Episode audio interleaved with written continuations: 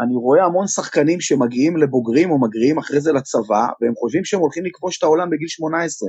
הם בטוחים שהם הולכים להיות השחקן הבא, הם בטוחים שהם הופכים להיות, אה, לכבוש את העולם, והתפקיד שלנו זה בסך הכל, אני אומר, לנסות כן ללמד אותם את הדברים שאני אמרתי לך. אני כן חושב שהשחקנים שמסייעים אצלנו נוער, הם כן יגידו שלום, ואני אגיד לך, אני מסתפק בזה, לעובד של האולם, הם יבואו, ילחצו לו את היד ויגידו לו שלום. הם יסתכלו לו בעיניים, יהיה להם רספקט למפקד שלהם, הם יבינו שהם צריכים להתאמץ בשביל משהו. הם יבינו מה זה עבודה לאורך זמן. ואם הוא, הם יבינו מה זה, אני, חוש, אני מנסה, מה צריך לעשות כדי להצליח מבחינת השקעה, מבחינת עבודה, מבחינת חברות, מבחינת עבודת צוות, וזה יעזור להם להמשך.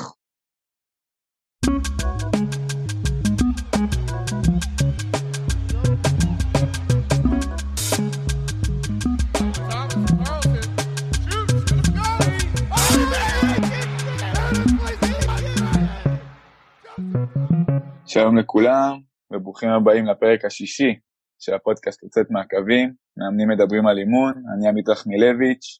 אני גלעד ארמון. והיום אנחנו עם רון נווה. מה נשמע רון? אני אחלה, תודה רבה שהזמנתם אותי. תודה שבאת. רון היום הוא מאמן קבוצת הנוער על ומנהל המקצועי של מחלקת הכדורסל ברעננה, ולאחרונה גם משמש כמנהל המקצועי בארגון המאמנים. יש עוד uh, תפקידים בקנה שאנחנו פספסנו? לא, זה מספיק לי. מצוין. אז ככה, לפני שאנחנו מתחילים, מאוד מסקרן אותי באופן אישי, כי אני באמת לא יודע, על התחלת, הדרך שלך במקצוע, ואיך הגעת לנקודה שאתה נמצא בה היום. אם תוכל לבוא איתנו ככה על הטיימליין של רון נווה. קודם כל, אם זה, זה מסקרן אתכם, אז זה, זה בשבילי אה, הישג. כי אני מוכרח להגיד לך שאני התחלתי לאמן, אה, ותמיד הסתק, תמיד הייתי מאלה שישבתי מאחורה, והמאמנים היו מדברים, ניצחתי ארבע וניצחתי חמש וניצחתי שש, ואני כולה מאמן כיתות א'-ב', או כיתות ג', או קצ"ל שמקבלים 40-50 הפרש כל משחק, ובניתי, אתה יודע, אני ככה זה נראה, אבל בניתי את הכל לבנה על, לבנה, ואני כל פעם, זה, זה צובט אותי עדיין, שרוצים לשמוע אותי, בגלל זה גם מה שגלעד ככה מקודם, מקודם שאל אותי, אני צריך לצאת כבר מזה, צריך להתבגר כנראה. אה, אני אה, גדלתי ברעננה, אה, שיחקתי כדורסל עד, עד קבוצת הבוגרים, בצבא עשיתי גם שירות משמעותי, ואחרי הצבא אני ככה חשבתי עם עצמי מה, מה אתה הולך לעשות, אני רציתי להיות אה, מנהל בית ספר, זאת הייתה המטרה שלי. אבל הייתי בתחושה שגם בתור תלמיד, שאף אחד לא רוצה להיות בבית ספר, אני לא רוצה לעבוד במקום שאף אחד לא רוצה להיות בו.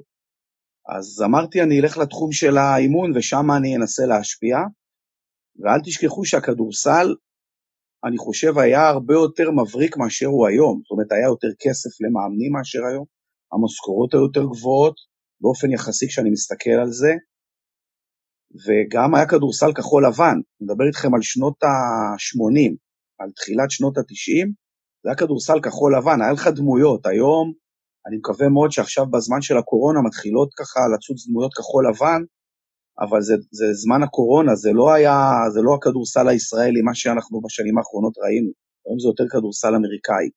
אני לא יודע אם היום, סליחה על, ה, על האמרה הזאת, אבל אני לא יודע אם היום אני הייתי אה, מתחיל לאמן.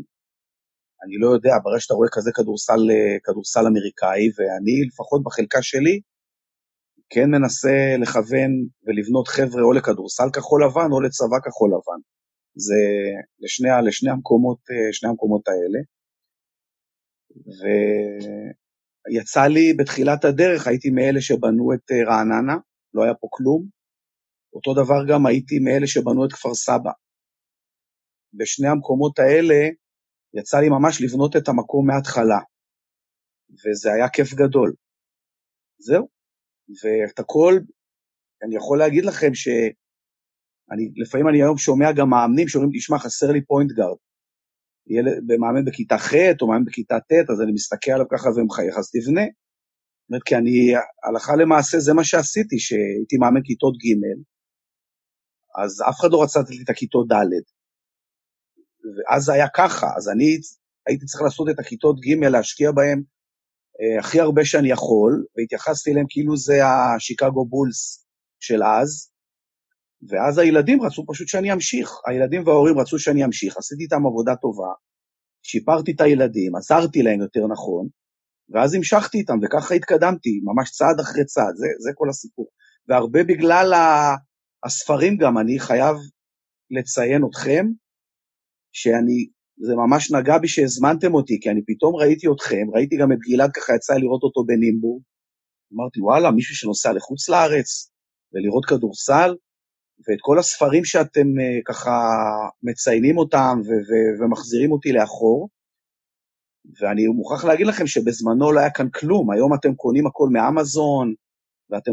מה זה להזמין, בשנות ה-80, אתם יודעים מה זה להביא ספרים? היינו צריכים לנסוע לחוץ לארץ, רוני קאן ואני, להשתלמויות uh, של מסינה ולהשתלמות בחוץ לארץ, היום יש הכל בדיסקים, הכל זמין.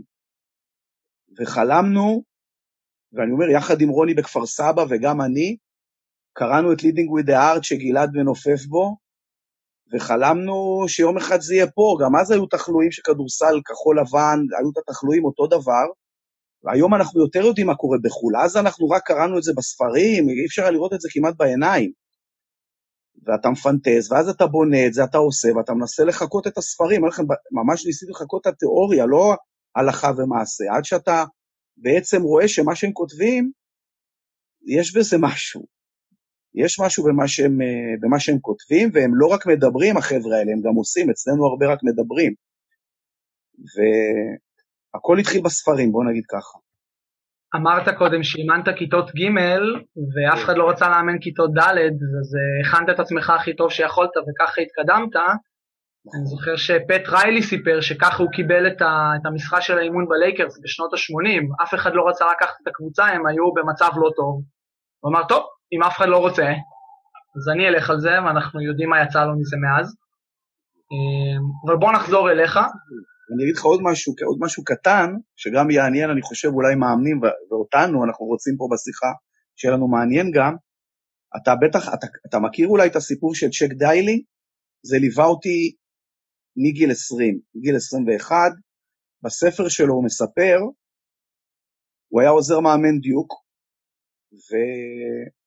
והוא היה, הוא, הגיע להיות עוזר מאמן דיוק, אבל מה שקרה, בתור מאמן צעיר, הוא היה בפיינל פור של המכללות, הוא ישב בשורה האחרונה. הוא אמר, החלום שלי זה יום אחד להיות פה. ושנה אחרי זה הוא היה עוזר מאמן של דיוק, והם הגיעו לגמר. והוא ישב שורה ראשונה. זאת אומרת, כן, וכמו שהוא אמר שהמפתח שלו לאימון זה תמיד שהוא היה מאמן אייסקול, והוא הגיע, דרך אגב, הוא הגיע לאמן ב-NBA בגיל מאוד מאוחר, בגיל 50 ומשהו, 60. הוא עשה את כל המסלול באייסקול ובקולג'ים וליגות קשוחות אל, שהוא לכל קבוצה התייחס כאילו זאת קבוצת NBA. שהוא אימן קבוצת ילדות, ו- ואני אומר לכם שזה הסיפור. אנחנו רוצים, לפני שאנחנו, לפני שאנחנו עוברים לנושאים שכבר קצת נגענו בהם, אה, ומה קרה בנימבורג ואיך אתה, ואיך אתה עשית את הדרך שלך ומה היה חשוב לך, שתספר לנו קצת גם על התפקיד של מנהל מקצועי. כי לא בטוח שהרבה אנשים יודעים איך נראה יום של מנהל מקצועי או שבוע של מנהל מקצועי במחלקת נוער. הביאו אה, לנו עוד כמה שאלות המשך כאלה, אבל אם אתה יכול לספר לנו מה עובר עליך ביום-יום. אני קודם כל יכול להגיד לכם שזה הרבה יותר במדינתנו תפקיד כפוי טובה מאשר הוא נשמע. בגדול התפקיד שלך הוא לתת שקט למאמנים. שיהיה לו את החופש לעבוד, אתה צריך, אני אומר, כמו סופרמן לפעמים, לספוג בחזה שלך את, ה, את האש ולשמור על המאמן שהוא, אה, שהוא יגיע לאמן, שלא יהיו לו את הרעשים מסביב, ובין השאר התפקיד שלך זה להתוות דרך.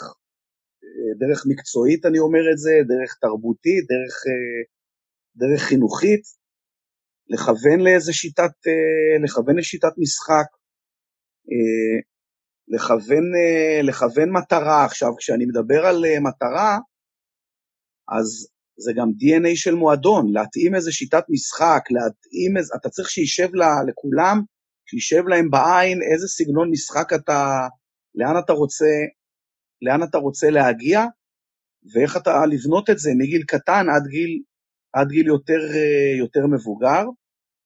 אה, אני יכול להגיד לכם שלדעתי, לבנות, לבנות קו מקצועי ולבנות מערכת לוקח, ולבנות צוות לוקח משהו כמו חמש שנים.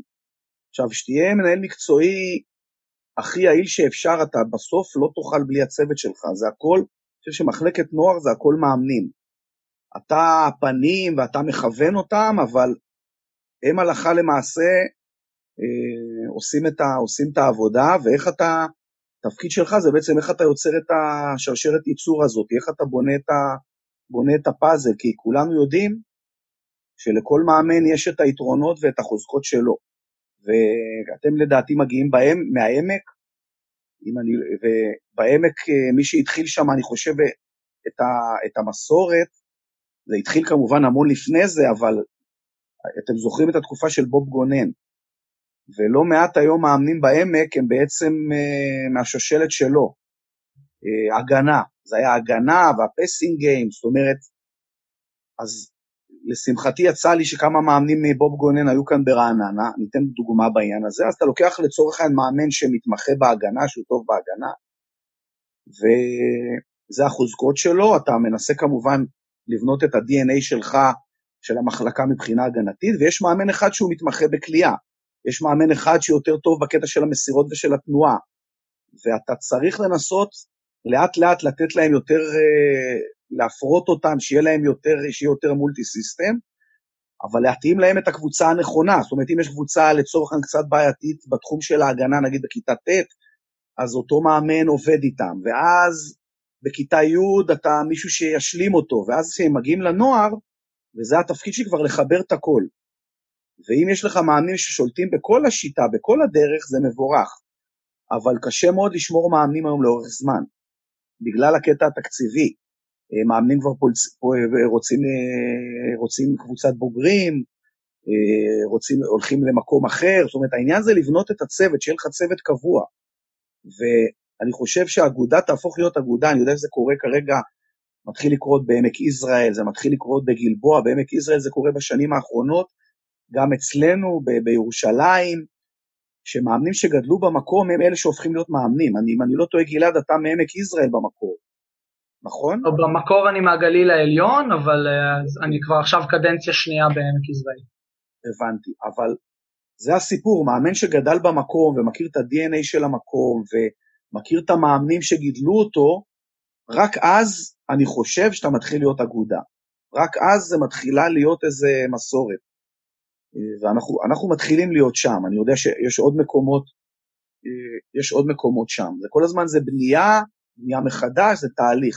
עכשיו, העבודה עצמה במשך היום זה המון עבודה משרדית בבוקר, מול הורים, מול מאמנים, אני מדבר איתכם על קטעים מקצועיים, אם זה תוכניות, אם זה שיחות, ואני חושב שהדבר המרכזי פה זה ביקור באימונים. אני חושב שזאת העבודה המרכזית של, אה, של מנהל מקצועי, ללוות מאמנים, להיות יחד איתם, להיות להם אוזן, אוזן קשבת, ולהבין שזה תהליך ארוך.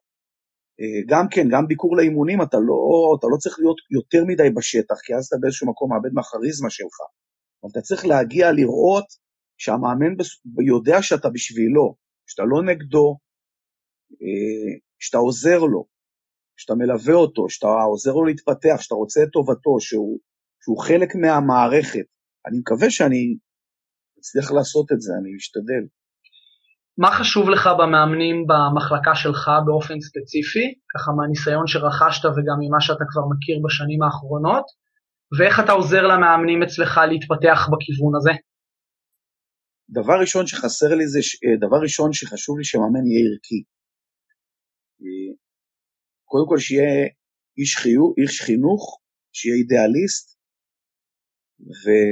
ואז אתה כבר תדע להתאים לו את הקבוצה, אם הוא אוהב, אוהב, שיאהב את המשחק, שיהיה כמובן אה, איזה קו מסוים של כדורסל שהוא מאמין בו, איזה רצון מסוים, איזה, אה, איזה דרך מסוימת שמתאימה לי. אני מעדיף חבר'ה ששיחקו את הסגנון המשחק שלנו, שגדלו, ב, שגדלו באגודה שלנו, או כן, אני, תתפלא, אני מאוד מחפש מאמנים שהיו ביחידות קרביות.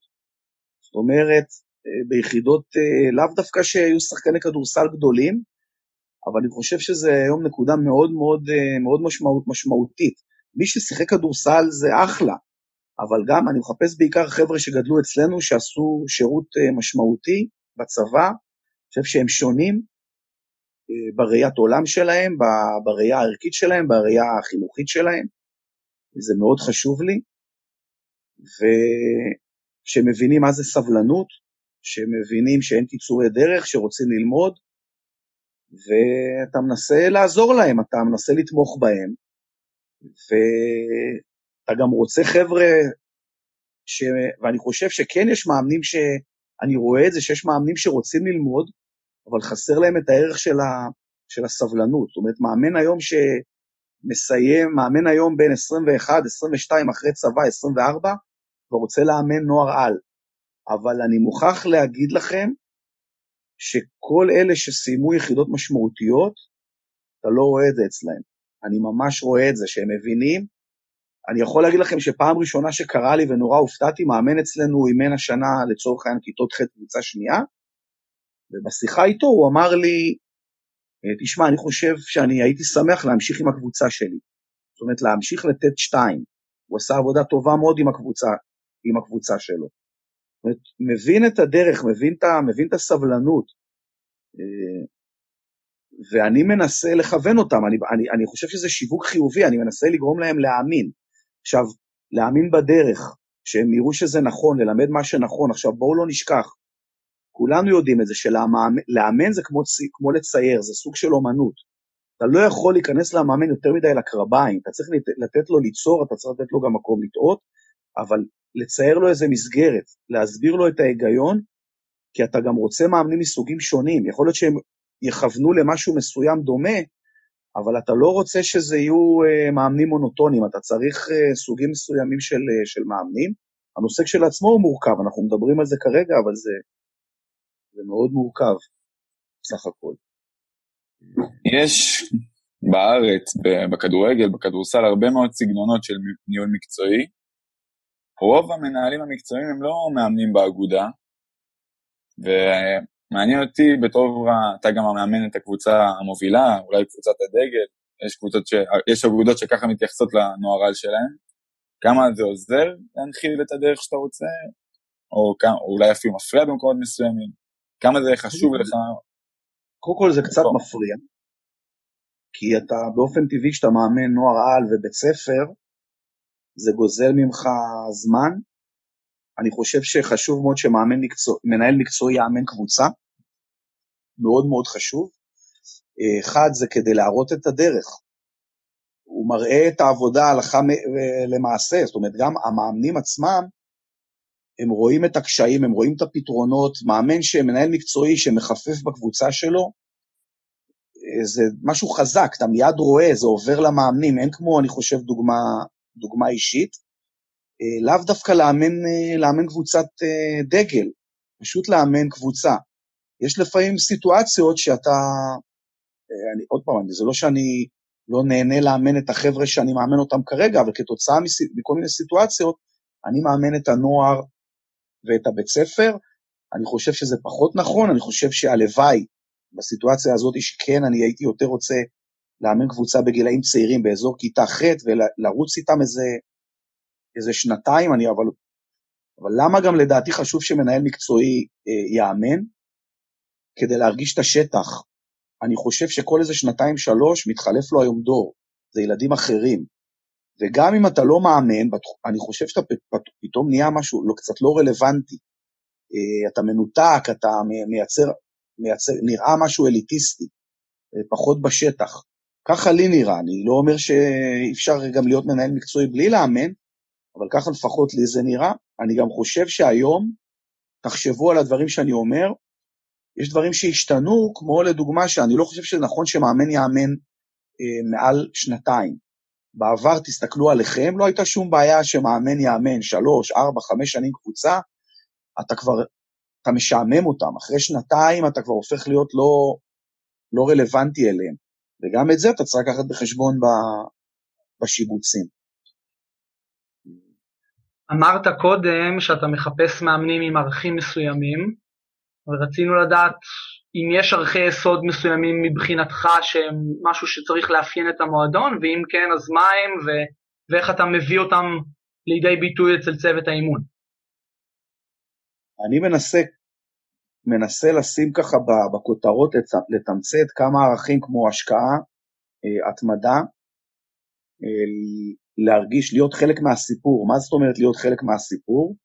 להרגיש שאתה עושה משהו משמעותי, להרגיש שאתה עושה משהו משמעותי, ושאתה חלק ממשהו משמעותי, שגם השחקן ה-12, 13, 14 בקבוצה הוא לא פחות חשוב כבן אדם מהשחקן הראשון. זאת אומרת, אני מחפש מאמנים שהם קודם כל אנשי חינוך, שהם רוצים לגרום לחבר, לחניכים שלהם להיות יותר טובים, להיות אנשים יותר טובים, אה, וכל אחד והיכולות, אה, והיכולות שלו, אבל זה, זה קודם כל, אה, קודם כל חשוב לי. אה, אני יכול להגיד לך שאני מחפש גם, אנחנו כמחלקה, זה גם כ... כ בקבוצות אנחנו משתדלים לעשות אה, עבודות למען הקהילה, תרומות למען הקהילה, אה, לתת. כל התכונות האלה, תכונות שמאוד מאוד חשובות לי, ואני יכול לספר לכם פה משהו שאני חושב שזה אומר הכל. השחקני קבוצת נוער שאני מאמן, וזה ההישג הכי גדול שלי בתור מאמן בשנים האחרונות, אני חושב, בכל תקופת הקורונה, הם כל יום, כל יום, מיוזמתם, היו הולכים ל-100 קשישים ומחלקים להם מנות מזון. תחשבו, ל-100 קשישים כל יום, ומחלקים להם מנות מזון בבוקר, ולהם זה היה טריוויאלי. זה מדהים, זה לא להאמין. והם לא, לא, בלי כותרות ובלי חיפוש, להם זה היה נראה מובן מאליו. עכשיו, אני גם כל הזמן לא הבנתי, אמרתי, איך זה נראה להם מובן מאליו? עכשיו, ברגע שאתה עושה את הדברים האלה מגיל קטן, זה הופך להיות הרגל. וכבר להם זה היה מובן מאליו. עכשיו, זה חבר'ה שכולם הולכים לסיירות וליחידות מובחרות. אני תמיד קינאתי בזמנו בעמק ובגליל עליון, שזה היה קורה שם. וזה קורה פה. זה קורה אצלנו גם כן, הרבה בגלל, ה... הרבה בגלל הדברים האלה, בגלל גם המאמנים. אני לא מדבר על כדורסל בכלל. זה יותר חשוב לי, דרך אגב. אני אנסה בכל זאת קצת להחזיר אותך לתרבות הספורט ולא רק לתרבות שהיא, שהיא מסביב. אה, אמרת קודם שלפני אה, שנתיים אה, יצא לנו להיפגש בנימבורג, לקחת לשם את, את הקבוצה שאתה מאמן. יכול לספר קצת מה היו המטרות של הביקור דווקא שם ו- ומה אנחנו יכולים ללמוד מהתרבות ספורט שם? בצורה נורא פשוטה, אני נסעתי לשם כדי שיבינו ויראו מה זה תרבות ומה זה סבלנות. שני הדברים האלה, שהם חזקים מאוד במדינתנו, כמו שאתם יודעים, והיו חבר'ה שם שלפני צבא. אני בכלל לא הסתכלתי על הקטע המקצועי, אני ממש הסתכלתי על הקטע החברתי, ולתת להם איזה מטען, לתת להם איזה זיכרון להמשך. אנחנו היינו לקראת פלייאוף, ו... ואני ידע, מכיר מקרוב את, אה, את אורן עמיאל, שלפחות עליי הוא השפיע כמו הספרים של ששבסקי, אני אומר את זה ב... אתה, אתה היית שם וראית, ואני אתן לכם שני סיפורים שאחרי זה זה היה Game Over. זה פשוט היה Game Over, לא הייתי צריך לעשות יותר שום דבר. אנחנו נמצאים באימון, סיימנו את האימון, ואני ככה מדבר עם החבר'ה. אני מדבר עם החבר'ה, ודיברתי עם החבר'ה בצידי המגרש.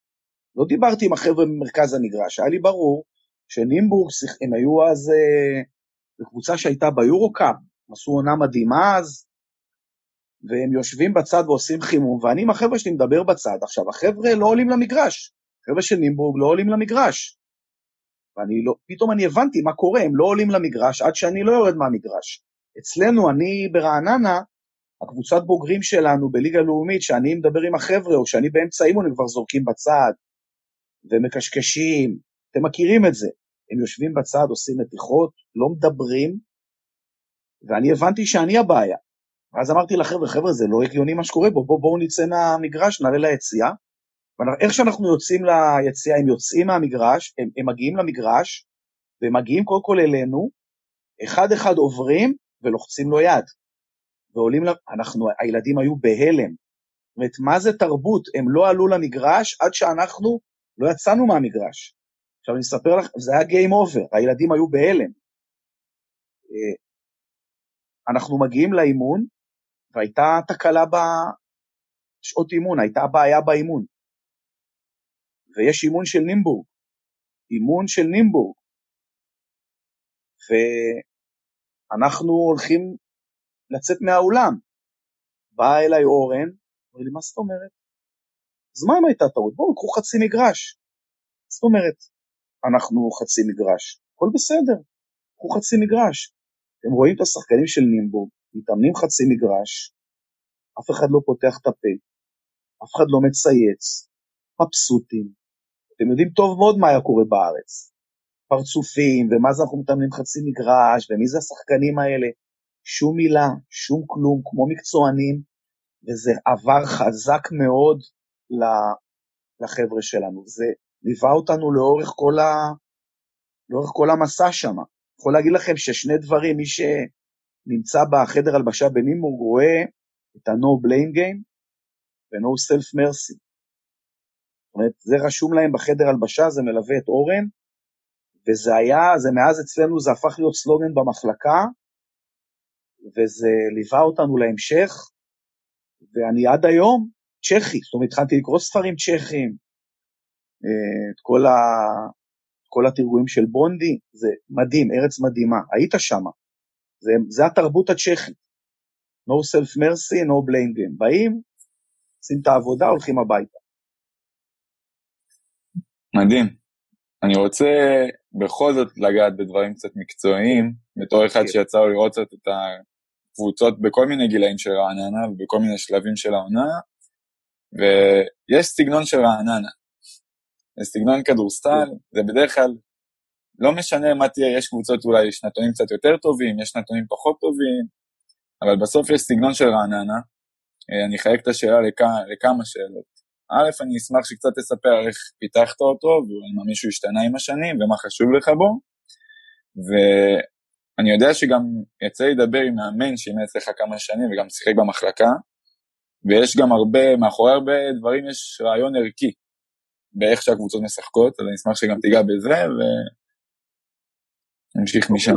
אני, המשחק הוא מאוד סוציאלי, ואני תכף, תכף אגע בזה, אבל סוציאלי, לא לכיוון של... אה, אני, אני, אני, אתן לכם, אני אתן לכם על זה כזה סיפור ואני אגע בזה משמעותי. אה, יש שני סוגים של, אה, של כדורסל. זאת אומרת, יש את הסגנון של המשחק של הכבשים ויש של השברים. מה זה המשחק של הכבשים? המשחק של הכבשים שכולם משחקים ביחד, כולם שווים, יש לזה את הפלוסים ויש לזה את המינוסים כמובן. יש את המשחק של השברים, שכל אחד משחק לעצמו. יש לזה, כמו שאנחנו יודעים, את הפלוסים ויש את המינוסים. אני נורא אוהב את ה... אבל בואו נגיד ככה, שגם הכבשים אבל, הם בסוף צריכים את השור, כדי, ש...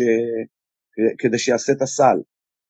ואנחנו בסגנון שלנו, אנחנו משחק... מנסים ללמד משחק של תנועה, מהסיבה הפשוטה. אנחנו תמיד שיחקנו נגד קבוצות יותר אתלטיות מאיתנו, עם ערים הרבה יותר גדולות מאיתנו. קחו בחשבון שרעננה זה מקום בלי בית ספר לכדורסל. זה נשמע הזוי. אה, יש לנו את הבית ספר לכדורסל הכי קטן בארץ, זה משהו כמו 200 ילדים שלא שייך לנו בכלל. זה אומר שאתה אחרי זה מתחרה נגד מקומות כמו עמק יזרעאל, מתן לא נמצא פה, אבל הוא יספר בדיוק, מתן, כמה בירנבוים, כמה ילדים יש בבית ספר כדורסל, וכמה יש בירושלים, וכמה יש בכפר סבא, וכמה יש בתל אביב. ונתניה, אתה מתחרה נגד ערים שגדולים ממך כפול 10, כפול 15, יותר אתלטים ממך, יותר חזקים ממך, אתה צריך לבוא עם סגנון משחק מאוד ייחודי כדי להתחרות איתם מול האתלטיות. ואני הלכתי למייק שז'בסקי, אודי וגלעד ככה פרסם לפני כמה את Leading with the Heart, אפילו לפני זה, ולבובי נייט, שהם התחרו מול האתלטים. הם בארצות הברית, הם הבובי נייט הוא הראש, מהראשונים, שהצליח להסתכל, נקרא לזה ככה, בלבן של העיניים, של האתלטים כדורסל לבן, אה, פיט קריל מפרינסטון, אה, ששיחקו את הפרינסטון offense, וזה החבר'ה שאני מהם, מהם למדתי, היום אתם רואים את זה לצורך העניין אצל בוב מקילופ מדוידסון, איפה שגדלו אה, שם לא מעט, לא מעט שחקנים, ואני ניסיתי לבנות סוג של משחק כזה, אני גדלתי גם, כשהתחלתי לאמן, היה את המשחק היוגוסלבי, היום כבר אין יוגוסלביה, אבל זה היה הסגנון של המשחק של היוגוסלבי, משחק של מושן, משחק של תנועה, משחק של פרי גיים, זה היה גם בנורד קרוליינה בזמנו עם דין סמית, ואני ניסיתי ליישם את זה כאן, את הסגנון, את הסגנון משחק הזה כדי לפתח שחקנים חושבים, אה, שישחקו בכל התפקידים, שזה לא מונע את היצירתיות וישחקו גם אחד על אחד, אבל לפתח את החשיבה, תמיד היה פה סוג של משחק של בוגרים, תמיד במחלקות נוער היה כאן כדורסל בוגרים, ואני ניסיתי ללמד כדורסל של נוער, ללמד כדורסל, וזאת הסיבה שעשינו את זה, וראיתי שזה עובד. פשוט ראיתי שזה עובד, פיתחתי את זה, חקרתי את זה, וראיתי שזה גם אה, הופך להיות למשחק מאוד מאוד סוציאלי, שכל אחד, בגלל, ברגע שאתה משחק משחק חופשי, אז כל אחד לומד לעשות את מה שהוא עושה טוב. מי שלצורך העניין, מי שמפחד, רואים שהוא מפחד. מי שאמיץ, רואים שהוא אמיץ. מי שהוא פחדן, רואים שהוא פחדן, אתה גם מלמד פה גם תכונות אופי. אה, איך אנחנו מצד שני, מה זה תנועה, מה זה משחק קבוצתי? משחק קבוצתי זה לא, ואני גדלתי ב, על ידכם, גדלתי בקיבוץ, אני יודע מה זה. אה, קבוצ, משחק אה, כדורסל זה לא ההוא קולע עשר נקודות, ההוא קולע עשר נקודות, ההוא קולע עשר נקודות, אלא גם לדעת לשחק על השחקן החם. לשחק בשביל מישהו מסוים, זה גם משחק קבוצתי. לי תמיד היה חשוב שיהיה משחק של, משחק של תנועה, וגם כשמדברים היום על כולם מדברים על פיק אנד רול, פיק אנד רול, פיק אנד רול, פיק אנד רול, אבל פיק אנד רול בלי התנועה של שאר השחקנים, אני לא חושב שהוא שווה הרבה. תראו היום משחקי נוער, שיבשת את הפיק אנד רול, וזהו, נגמר בעצם המשחק. המשחק מתחיל בפיק אנד רול למעלה, פיק אנד רול גבוה, וזהו. וזה לא מכין אותם ל, לרמה הבאה, ואני ראיתי שזה גם עוזר לשחקנים אה, להיות שחקנים. אה, זה לא שאתה לא בגילאים יותר מבוגרים גם uh, מכניס דברים מובנים, אבל הכל מבוסס בסוף על החשיבה, על... השחקנים הרבה יותר אוהבים לשחק את זה, להתאמן את זה, מאשר כל הזמן אימונים, אימונים טקטיים. דרך זה אתה גם יכול לעבוד המון המון uh, יכולת אישית. Uh, דרך, ה, דרך האימונים האלה, המון 2 על 2, 3 על 3. וסגנון שהתפתח, אני מאמין, במשך כמה שנים טובות, אם כן. תוכל לתת לנו איזה משהו שהיה בו בהתחלה, והיום קצת השתנה בעקבות השינוי של הכדורסל, אולי מבחינת הקצב, או מבחינת הכמות זריקות לשלוש. אני אגיד לך בדיוק, אני אגיד לך מה קורה. לי יצא, אני בוגר השעון 30 שניות, והתחלת קשת השלוש הרחוקה, הקרובה, קשת השלוש הרחוקה, ראיתי איך הכלייה משתנית, איך המשחק משתנה. עכשיו, אני אומר, לשמחתי, אנחנו תמיד הקדמנו את כולם בחשיבה, היום אנחנו קצת צריכים עכשיו לחשוב הלאה. אה, גם בקטע, אני חושב, גם ראינו בקטע המנטלי, גם כשהתחלנו את הסגנון של התנועה, כולם צחקו עליי. אני אומר לך שצחקו, לא הבינו מה אנחנו עושים, היינו זורקים המון לשלוש, המון לשלוש, משחק, משחקים משחק של תנועה, מה שהיום אה, כולם עושים, היינו מחפשים בעיקר את הזריקה לשלוש, כבר לפני, אני אומר לך, התחלנו את זה לא ש... לפני קצת גולדן סטייט, כדי לפתח, כי הרגשתי שצריך לפתח, היו כמה קלעים שצריך לפתח אותם, ואני יכול להגיד לך שמי שנתן לי את האגרוף המוחץ לשפר את זה, זה היה אורן עמיאל.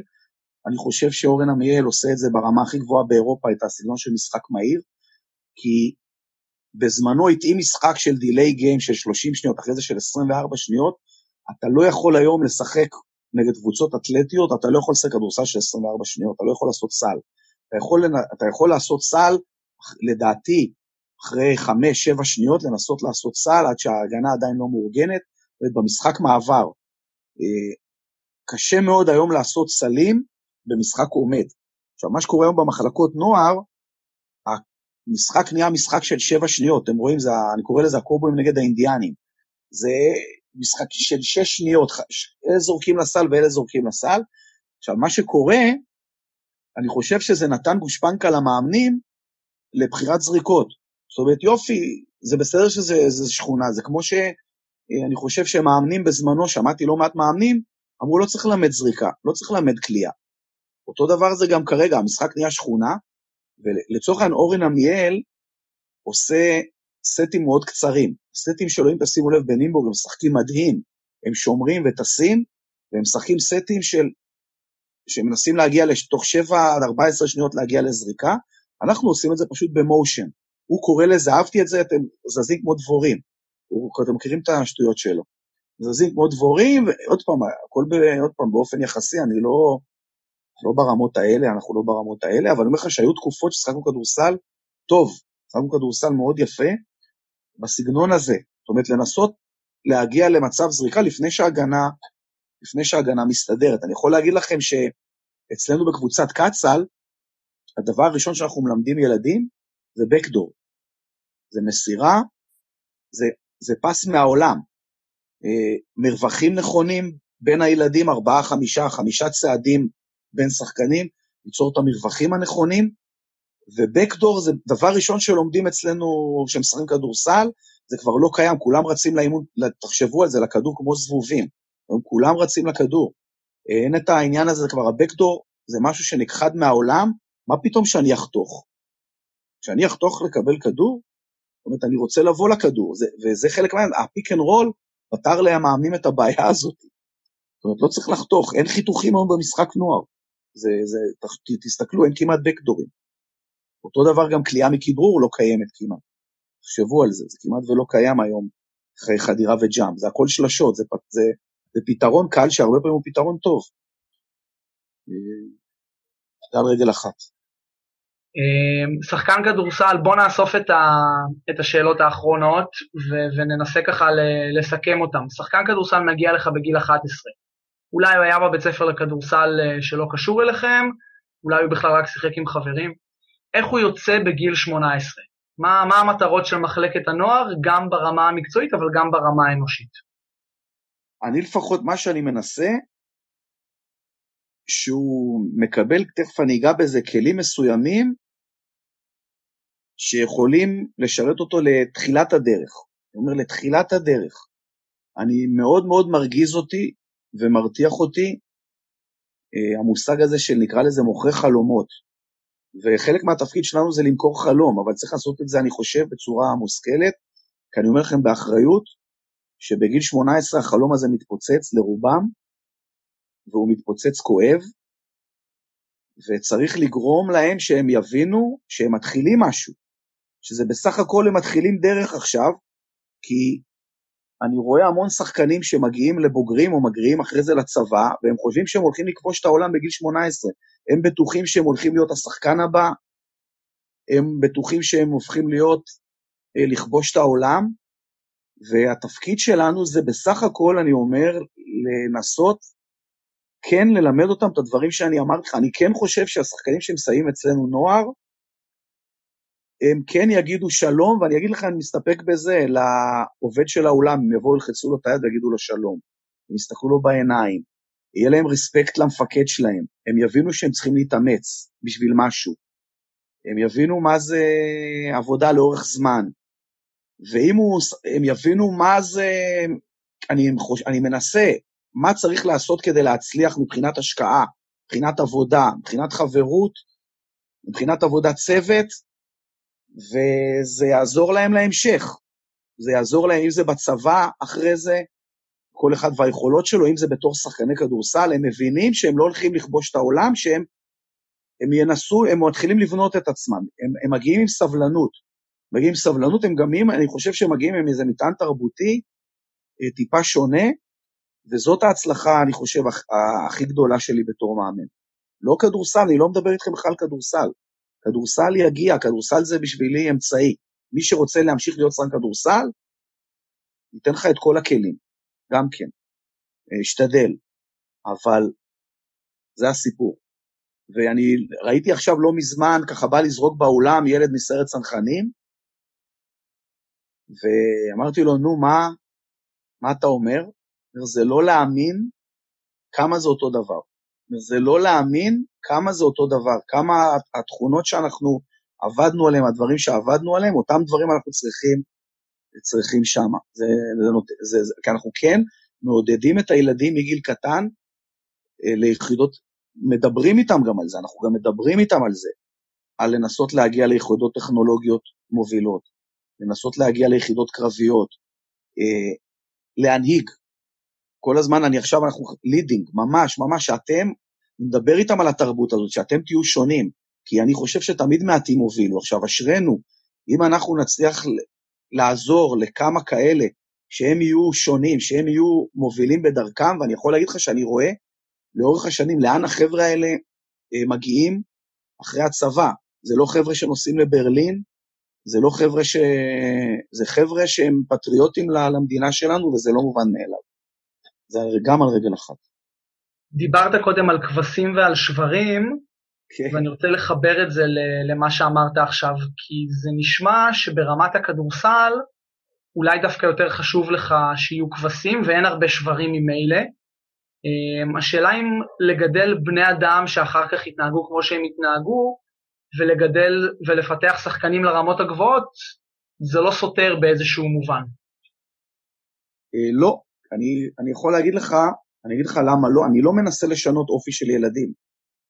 אני לא מנסה, אני למדתי כבר שכל אחד, אתה יכול להביא כל אחד ב, את, האופי שלו, את האופי שלו למשחק, כי כל אחד בסוף יצליח כשחקן על החוזקות שלו, לא על החולשות שלו. אתה תיגע בחולשות שלו, ואני יכול להגיד לך שאנחנו פשוט, אני משתדל, אנחנו מועדון שלא מביא הרבה ילדים מבחוץ. זאת אומרת, אני לא אוהב את כל ה... ואני לא נגד זה שמועדונים מביאים ילדים מבחוץ. אנחנו ממש מביאים בפינצטה. אנחנו, קודם כל, החבר'ה שלנו, קודם כל אני מסתכל על החבר'ה המקומיים שלנו. אין מצב שילד אצלנו, ואני תכף אגע לעניין של פיתוח שחקנים, אין מצב שילד אצלנו מוביל כדור בנוער, אני אביא לו מישהו בתפקיד שלו. אני פשוט אראה לו שהעבודה משתלמת. וזה חזק וזה עובד, אני, אני קורא לזה סוג של גם נאמנות. אם יש מישהו בתפקיד, מישהו יוצא דופן לרמות גבוהות, שהוא יכול להיות בין השחקנים המובילים בקבוצה, ב, לבטח, והוא גם עומד בקריטריונים של אופי, זה גם בהתאם לכמות כישרון, שיש לי שחקן כישרוני, אני אתן לו להיות יצירתי, אני אתן לו את היצירתיות הזאת, אבל בתוך המסגרת של המשחק של התנועה. זה לא שהוא, אני לא מלמד ילד שהוא, אצלנו, לטוב ולרע, לא יצאו טווסים. אני לא, לא, לא יצאו טווסים. עכשיו, גם יצאו גם טווסים. עם כל הרצון שלי גם יצאו טווסים. אבל הוא יצא טווס אולי יותר מבוית, אולי איכשהו הצלחתי לביית את זה טיפה. אבל כן חשוב לי שיהיה משחק של אחד על אחד, וזה תלוי במחזורים. תראה, זה תלוי בחומר של השחקנים. יש לך שחקנים שהם פחות, פחות שחקני אחד על אחד טובים, אז זה הופך להיות משחק יותר של מסירות. אם יש שחקנים יותר שחודרים לסל, או שחקן שיכול להגיע להיות שחקן, אז אני אתן לו לשחק יותר בחוץ, אה, על חשבון, אין לי בעיה גם על חשבון אה, נקודות. אני כן אמצא משהו שיתאים לו, אבל זה גם בהתאם לחומר השחקנים בעניין הזה. אני כן חושב שאם יש שחקן שהוא יצירתי ושחקן של אחד על אחד, אני יכול להגיד לך שמייקל, ויכול, אתה יכול לשאול אותו, הוא הגיע אלינו בלי יכולת כדרור, הוא לא ידע לכדרר בכלל. הוא לא ידע לכדרר בכלל. והוא נתתי לו יותר לכדרר. לצורך העניין, לעומת מישהו שאם הוא היה מכדרר, זה לא מתאים. זאת אומרת, תעשה מה שאתה טוב בו, תהיה גם, אני תמיד אומר, אה, מה רע להיות הקשר האחורי הכי טוב בארץ, לצורך העניין. לא כולם, לא כולם זה חמש יחידות מתמטיקה, לא כולם צריכים להיות גאונים. זה, זה דרך אגב אחת הטענות של הכדורסל הישראלי, אה, שרוצים שכולם יהיו אה, סטף וקרי, רוצים שכולם יהיו חמש יחידות מתמטיקה, מלמדים כדור, את כולם כדורסל אמריקאי. עכשיו, לא כולם זה חמש יחידות מתמטיקה. יש גם, אה, צריך גם חנוונים, צריך גם אה, עובדי במה, צריך גם עורכי דין, צריך מורים, צריך, לא כולם צריכים להיות מתמטיקאים. אה, צריך גם עידו קוז'יקרו, צריך גם ברק פלג, לא צריך רק עבדיה. ולהתאים לכל אחד, להתאים מה ש... והילדים מתחברים לזה, הם מבינים את זה טוב מאוד. מבינים את זה טוב מאוד. מה אתה, אתה אומר לו, מה אתה, אני יכול לתת לך דוגמה, מה אתה יכול להיות כדי להיות שחקן ליגה לאומית? אם אתה תשחק כדורסל כמו עבדיה, אתה מקסימום תהיה בליגה א', אבל אם אתה תשחק סוג משחק מסוים של כדורסל, אתה תגיע לליגה לאומית, אתה תגיע לנבחרת הנוער, אתה תגיע לנבחרת הקדטים, ומשם, פלס את דרכך. אלה הדברים ש... וזה עובר, אתה מסביר להם את זה וזה עובר. לא נתקלתי בבעיה, אבל שאין לך יצירתיים. אני נורא אוהב כדורסל יצירתי, ואחד על אחד היו לי מחזורים כאלה. אבל תלוי, במחז... תלוי בשחקנים. כן, אה, אני רוצה לעבור קצת למה שנגענו בו ממש בהתחלה, על אה, ארגון המאמנים, אחרי זה ניקח את זה גם אה, תרבות האימון בארץ, אבל בוא תגיד לנו מה זה בשבילך להיות המנהל המקצועי של ארגון המאמנים בכדורסל, איך אתה רואה את התפקיד ומה אתה מנסה להביא מהצד שלך אליו. אני נורא שמח, ואנחנו רואים את זה כבר בתקופה האחרונה, שיש כאן חבר'ה שהם מהפכנים, זה כאלה צ'ה גווארה כאלה. זה לא מובן מאליו, זה על גבול הנאיביות, אבל אני תמיד אומר, אני אומר לכם, שאני פוגש המון חבר'ה מבוגרים שאומרים לי, הלכה המדינה, ואיך המדינה נראית מבחינת ערכים, ואיך הכדורסל שלנו נראה מבחינת ערכים, אבל בואו לא נשכח, תמיד צעירים עשו את המהפכות. את המהפכות תמיד הובילו צעירים, אני מקווה שאתם ככה, אני רואה מה אתם עושים, שגם אתם תנסו לשנות פה את, ה, את הדברים, ויש חבר'ה כאלה שמנסים לעשות את הדברים אחרת. אה, נאבקים אה, כמו דון קישוט נגד מערכות גדולות, הם רואים את זה, ואני התחברתי לזה. זאת אומרת, אה, ברגע שהם אמרו לי בו, אמרתי, אני אשמח לפעמים לתת לכם פה ושם עצות, הם עושים את העבודה. אני פשוט תמיד הרגשתי, בתור אחד אני תמיד מרגיש כמאמן שטח. אני ככה, אני, אני בא מהשטח, מהשטח, אני אף פעם לא בא עם החליפות והעניבות שם למעלה, תמיד הרגשנו בתור מאמנים, ואני מרגיש שאלה שנמצאים למעלה מנותקים בשטח, מנותקים מהמאמן התכלס, מהמאמן שמרוויח 2,500 שקל בחודש, או 3,000 שקל בחודש, או מבקשים מעוזר מאמן בליגה לאומית, בוא בשביל 500 שקל אה, תגיע לכל האימונים, או בסגנון הזה, כולנו מכירים את, ה, את, ה, את ה, מה שמבקשים היום ממאמנים, ואני רוצה לנסות לתת להם טיפים, אני רוצה להיות להם קול, זה לפחות מה שאני אנסה, ברור שהקורונה קצת אה, גם עצר לנו את כל, את כל העניין הזה, כרגע ארגון המאמנים יותר מתעסק במאבקים, אבל אני יכול להגיד לך שיש תוכניות לארגון המאמנים, כמו לדוגמה, שיחד עם אבי אבן הוא מתכנן אה, קורס למאמנים אישיים, שארגון המאמנים בקריאה האקדמית אונו, יחד עם ארגון, ה, עם ארגון המאמנים, שזה אורי שחורי, דוחף את כל, ה, את כל הכיוון הזה, כנ"ל קורס אה, מדריכים של ארגון המאמנים, יחד עם הקריאה האקדמית אה, אונו. כמו שאתם רואים, הוא גם בחר באורן עמיאל, שיתחיל ככה השתלמויות למאמנים אונליין, אבל אני רואה, זה יותר לנסות לתת קול לשטח, לא דברים מנותקים מהמציאות, אני חושב שיש חוקים באיגוד הכדורסל היום, אנחנו כולנו מאמנים ילדים, ואני חושב שזה אבסורד, מי שמאמן כיתות ז', עם כל החוקים המשונים האלה, ברבעים, והסל עולה, הסל יורד, הסל, אוקיי, לא ניכנס לזה, כיתות ו', סל גבוה, אחלה, אבל אנחנו חיים את זה. זאת קובעים, אנשים קובעים חוקים שהם לא בכלל נמצאים בשטח ולא לא מבינים בכלל את המשמעות, מה זה כדור שש. ומה זה היום, אה, מה זה תחרותיות היום בגילאים צעירים, שאני חושב שהיא כן חשובה. אה, כי דברים משתנים. אני כן חושב, לדוגמה, היום, בניגוד לבעבר, שילדים בקצ"ל, בצורה כמובן שפויה, צריך, צריך תחרותיות, ואני אגיד לכם גם למה. אתן לכם דוגמה למה. כי זה דור אחר, אם אתה, הם, הם צריכים את התחרות. אני לא אומר שלא פעם, בש... אנחנו, התפקיד שלנו לעשות אותה בבלנס, אבל גם, יכול להיות שאתם תחלקו עליי. אה, אתן לכם סתם עוד נקודה קטנה, שניתן לכם נקודה למחשבה. הרי היום שאנחנו כולנו, אה, אני בנפש שלי מאמן קצ"ל, וכשאתה מאמן קצ"ל, זה היה יפה לתקופה מסוימת, שאין חילופים. עכשיו, יופי, הילד מגיע היום למשחק, אין חילופים. זאת אומרת, בקלות אתה מקבל את השבע דקות שלך, כן צריך להחזיר את החילופים, עם חוקים מסוימים. למה? ששום דבר היום זה דור אחר. שום דבר היום צריך, לא, לא מגיע לך בקלות. זה כל מיני דברים קטנים כאלה, שמי שלא חי את השטח, לא ידע לעשות את, ה, את ההתאמות האלה. לא התאמנת כל השבוע כמו שצריך, ויופי, אוטומטית אתה משחק אה, בגיל ילדים, אתה משחק 10-8 אה, דקות אוטומטית, זה לא צריך להיות ככה, לצורך העניין. בקיצור, כן. להתאים את השטח, אה, חסר לי מאוד, וזה אחד הדברים שאני אני אנסה, אני לא יודע אם אנחנו נצליח, להיות קול גם מול האיגוד. גם כלפי המאנים שיוכלו לדבר איתי, יוכלו לשאול אותי, ואני אנסה לעזור להם, אנסה לתת להם טיפים. דיברנו עכשיו על המיקרו, בזווית של כדורסל, אני רוצה לקחת את זה יותר למקרו, ולדבר על תרבות האימון בארץ. שוב, אנחנו כולנו מעולם הכדורסל, אבל אני חושב שכמו כמו שאמרת, יש קול חדש גם שעולה עכשיו, של חבר'ה יותר צעירים, ומעניין אותי לראות את איך אתה רואה את תרבות האימון בארץ, איך היא השתנתה, איך היא, מה מאפיין את התרבות הישראלית, לטוב וגם לרע. אני אגיד לך, אני אומר את זה לצערי, אנחנו מלמדים בארץ יותר מדי כדורסל אמריקאי. כדורסל, אני קורא לזה כדורסל יוטיוב. תסתכלו היום ב- ביוטיוב, זה הכל אחד על אפס. אה, יוטיוב בסקטבול, וכדורסל זה אחד על אחד, זה שתיים על שתיים, זה שלוש על שלוש, זה לא רק שואו. וצריך להיות, יש את המושג היום, ותכף תראה למה אני חושב שזה חשוב לה, כשאני מדבר על הכדורסל של היום, שהילד צריך להיות מאושר כל הזמן. לא, ללמד גם את העבודה האפורה, כשאתה עושה, עושה עבודה אפורה, אתה מי אמר שאתה צריך להיות מאושר?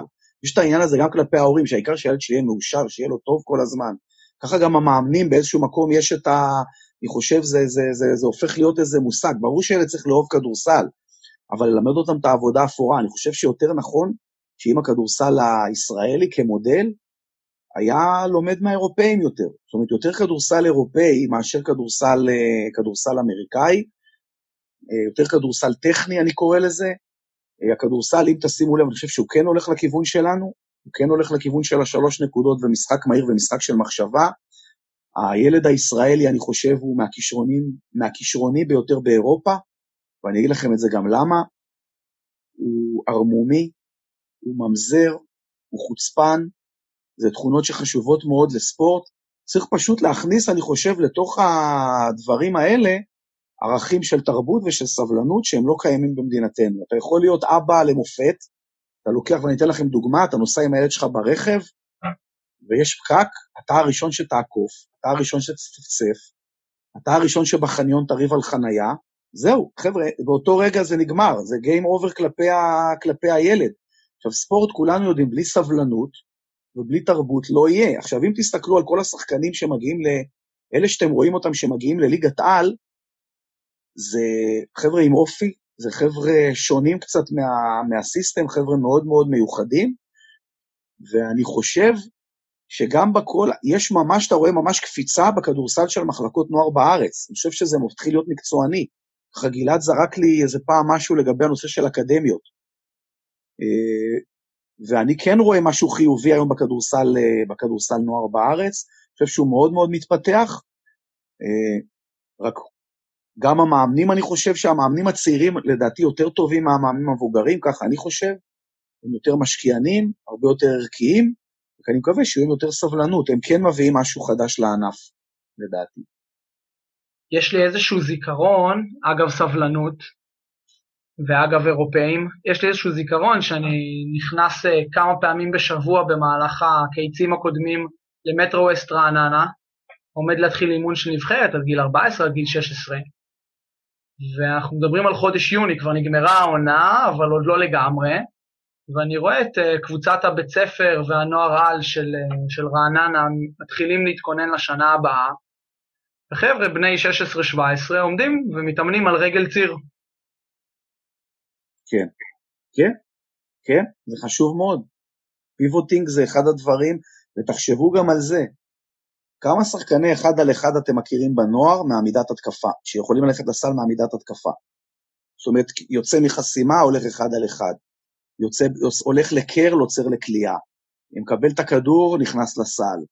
זה כמעט ולא קיים, למה? כי הכל זה חדירה והוצאה. אה, כמה שחקנים גבוהים אנחנו מכירים עם, אה, עם, עם, עם פוסט, עם, עם, move, עם move של פוסט, זאת אומרת עם, עם pivoting כמו שצריך, זה מוזנח אצלנו, זה לא קיים. עכשיו, אני יכול להגיד לך לגבי סבלנות, אני דווקא טוען ש... הרי מה כל העניין? אצלנו בגיל 16, אה, 15, זהו, לא צריך לעבוד, כבר לא עובדים טכניקה, אין לילד סבלנות.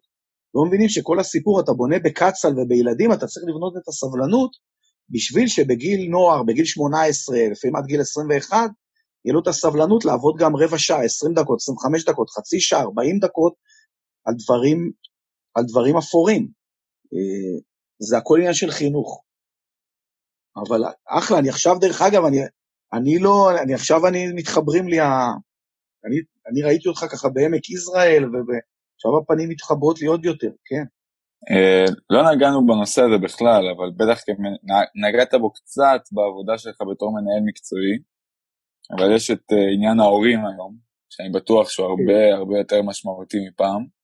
לא, תתפלא. לא, לא. בוא נגיד... אז לפני שאתה נותן את ה... לפני שאתה נותן את הנקודה mm-hmm. שלך, מעניין אותי בכלל מה לדעתך היום כן צריך להיות המקום של ההורה.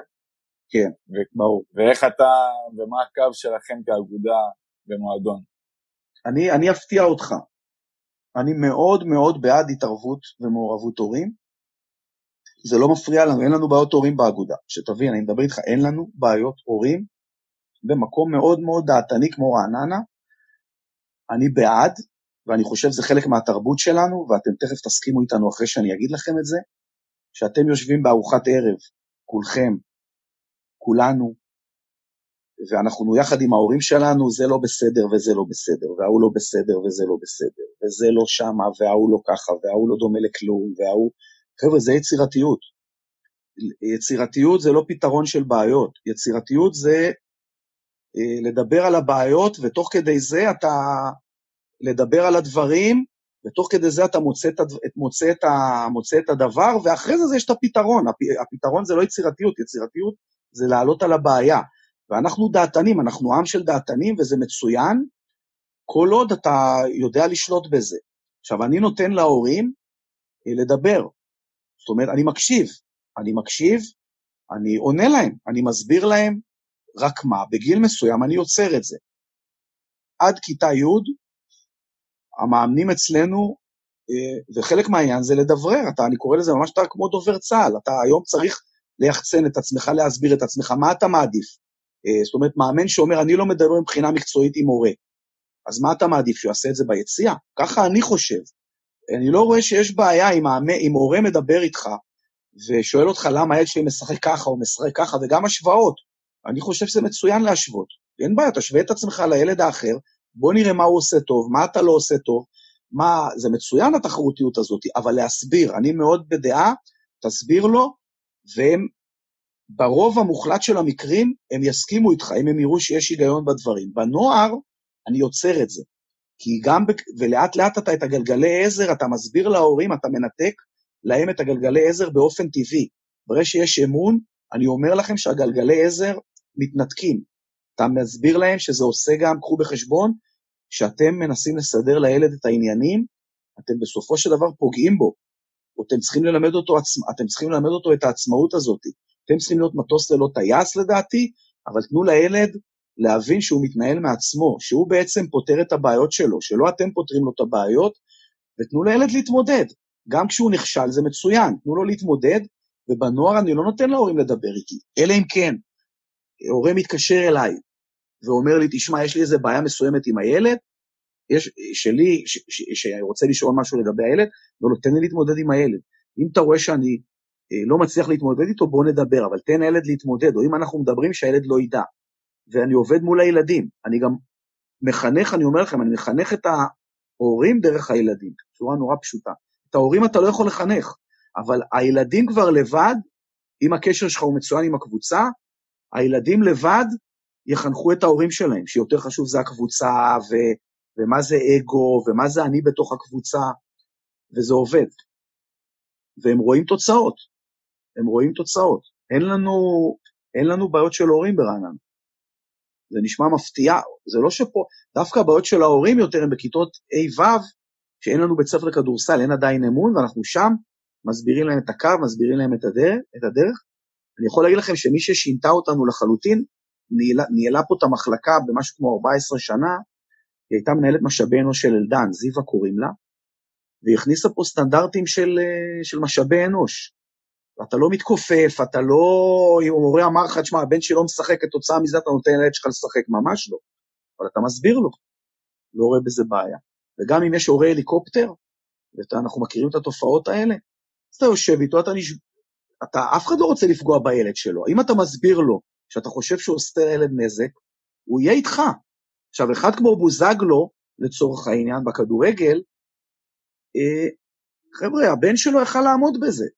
זאת אומרת, אבל ברור לנו שעל כל אה, בוזגלו כזה, אלף ילדים נכחדו מבחינת uh, ספורט.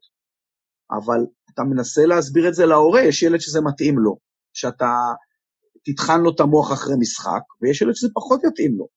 אין פה חוקים ברורים. לכספי, חבר'ה, אבא של כספי פעל נגד כל החוקים וכל ההנחיות, ואני מקווה שאת זה לא תגידו, אני אומר את זה, ב, אני אומר את זה גם להורים, ואני חושב שזה בתור מחמאה, כספי, לצורך העניין, ככה אני חושב, אם לא היה שחקן כדורסל, היה רוצח במוסד, רוצח שכיר במוסד לדעתי, יש לו אופי, לחיוב אני אומר, יש לו אופי, הוא קשוח אמיתי. עכשיו, זה לא הפריע לו מה שאבא שלו עושה, וזה בסדר, אבל יש ילד אחר שזה יפריע לו. עכשיו, אני יכול לתת לכם טיפ איך יודעים שהורה מפריע לילד. כשילד משחק, אם העיניים שלו מופנות ליציאה, משהו שם לא בסדר, זה אומר שהוא צריך את העין של, ה... של ההורה. הוא צריך להתמקד במשחק. אותו דבר, אם ילד במגרש מסתכל כל הזמן על מאמן, משהו שם לא בסדר. זה גם כן הוא בלי ביטחון. אני לא מדבר על מוביל כדור שצריך מדי פעם ככה להסתכל על המאמן. אלה הדבר... ברגע שאתה תסביר להם את זה להורה, אני אומר, הוא, י... הוא יהיה איתך. ברוב המקרים. יש שאלה שממש חשובה לי, אני רוצה שתצליח לענות עליה בקצרה, כי אנחנו ממש קרובים לסיום. יש, אה, יש מאמני, אה, מאמני אומנויות לחימה, שלפני שנכנסים לדודו שלהם, אז נותנים קידה ו... ומורידים נעליים, ורק אחר כך אפשר בכלל להתחיל. אה, ואתה בתור מאמן נוער על ובתור מנהל מקצועי, כנראה אין אצלך המון בעיות משמעת בקבוצות. אבל איך, איך בכל זאת, או איך אתה מייעץ למאמנים במחלקה, איך אתה מתמודד עם בעיות משמעת? אמ, אני חושב שיהיו, שיהיה היגיון, שיהיו כללים מאוד ברורים, וכל מאמן והדרך שלו. עכשיו, גם פה אני אומר שכל מאמן יש לו את האופי שלו. יש מאמן מסוים שאין לו את העניין הזה של המשמעת, או זה צריך לבוא לך טבעי. אני גם בגלל זה אני חושב שאתה צריך לגדול במקום שהייתה בו משמעת, כשחקן, אתה צריך, לדעתי, להתעסק גם בצבא במקום שהייתה לו משמעת והנחלת משמעת.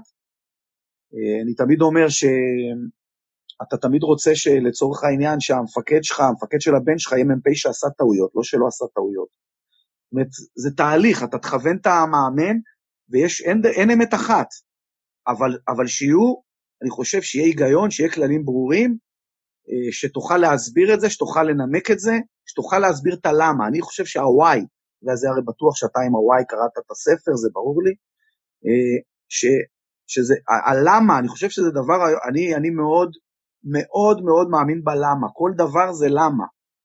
זה, אני יכול להגיד לך שאני גדלתי בתור של פעם, ש, שאחד המאמנים הכי גדולים שנחשבים פה במדינה, אני לא אגיד את השם שלו, אמר, אין כזה דבר שילד ישאל למה. אין כזה דבר, פעם זה היה נהוג, שאין כזה דבר שילד שואל למה. והיום, ברגע שאתה נותן לו את הלמה, את התשובה, לא, לא מדבר איתך בתוך האימון. שיש היגיון, למה אתה עושה את זה? זה כמו הריקוד האחרון לצורך העניין עזר לנו לדעתי בתור מאמנים בהמון המון מובנים. למה מייקל לצורך העניין התנהג ככה לחברים שלו? עשה את הדברים האלה. למה את הדרישה היא להגיע רבע שעה, עשרים דקות לפני האימון? למה לא לאחר? למה... מה הקשר לזה אחרי זה לבין המשחק? לבין התנהלות אחרי זה בחיים? ברגע שיש את הלמה, זה עובר. אתה תסביר את זה גם להורים, ההורים יהיו איתך, יהיה לך יותר קל לדברר את זה, וזה הופך להיות נורמה. אני יכול אבל לתת לכם טיפ אחד, אני אנסה, אני אנסה גם חלק מהעניין זה לתת טיפים, קל לי מאוד לראות את השוני בדורות. קל לי מאוד. אה, וגם דיברתם על ההורים, דיברנו על הילדים, בעבר היית ממש יכול לראות שילד נמצא בגיל ההתבגרות. חבר'ה, זה היה מאוד מאוד בולט. היום קשה לך מאוד, תחשבו שנייה על זה, מי שמאמן גילאי 15-16, קשה לך מאוד לראות את זה. זה ילדים מכונסים הרבה פעמים בעצמם, שתקנים, אה, מול הפייסבוק, אבל איפה הם מביאים את הגיל ההתבגרות שלהם? הם לא רוצים ללמוד. זאת אומרת, הוא עושה לך כן עם הראש, אבל הוא עושה מה שהוא רוצה, תחשבו על זה. בגילאי נוער, נערים, אתה, אתה מדבר איתו על מסירה, אתה מדבר איתו על כדרור, עושה לך כן עם הראש, אבל הוא עושה מה שהוא רוצה. איך אנחנו מוציאים אותם מהאזורי נוחות שלהם? וזה מה שנקשר, מכל, זה משמעת. איך אתה, איך אתה פותר את זה? יש לי דרך, לדעתי, יש סוד איך פותרים את זה, אבל הכל זה היגיון, הכל זה, כמו שאמרתי, זה למה. טוב, אנחנו הגענו לחלק האחרון של הרעיון. אה, החלק הוא שאלות שליפה, אנחנו שואלים אותך, שולפים עליך שאלות, כן? ואתה עונה לנו בתשובה הכי קצרה שיש לך. כן. מוכן? משתדל. מה ההגדרה שלך להצלחה? לעשות את כל מה שאתה יכול, את הכל. מה ההגדרה שלך לכישלון? זה התחלה של הצלחה. חוויה משמעותית או רגע שיא כמאמן? החוויה הכי משמעותית שלי כמאמן הייתה באליפות העולם בצרפת אה, לבתי הספר. לקחנו שם מקום שלישי בעולם, אה, מול אה, נבחרות כמו אלופות, אלופות בתי הספר של יוון, שלקחו אחרי זה את אליפות אירופה דרג א', שחקני NBA היו שם, זה היה משהו מדהים. דבר אחד שלא ידעת בהתחלה ואתה יודע היום. לצערי, אני אגיד לך משהו, בגלל הספרים ידעתי הכל, אבל עכשיו אני מבין את זה על הבשר. מה ההבדל בין מאמן טוב למאמן לא טוב? אני חושב שצריכים לראות את העבודה שלנו במחלקת נוער, אני אומר, כסוג של אה, שליחות. ככה אני רואה את זה. גם בכדורסל, גם מבחינה חינוכית. פילוסופיית האימון במשפט אחד? בלנס. טיפ למאמן המתחיל? There is no shortcut to success. ולמה לאמן? להשפיע. רון נווה, היה מצוין, נהניתי מאוד. תודה רבה. תודה לך. תודה.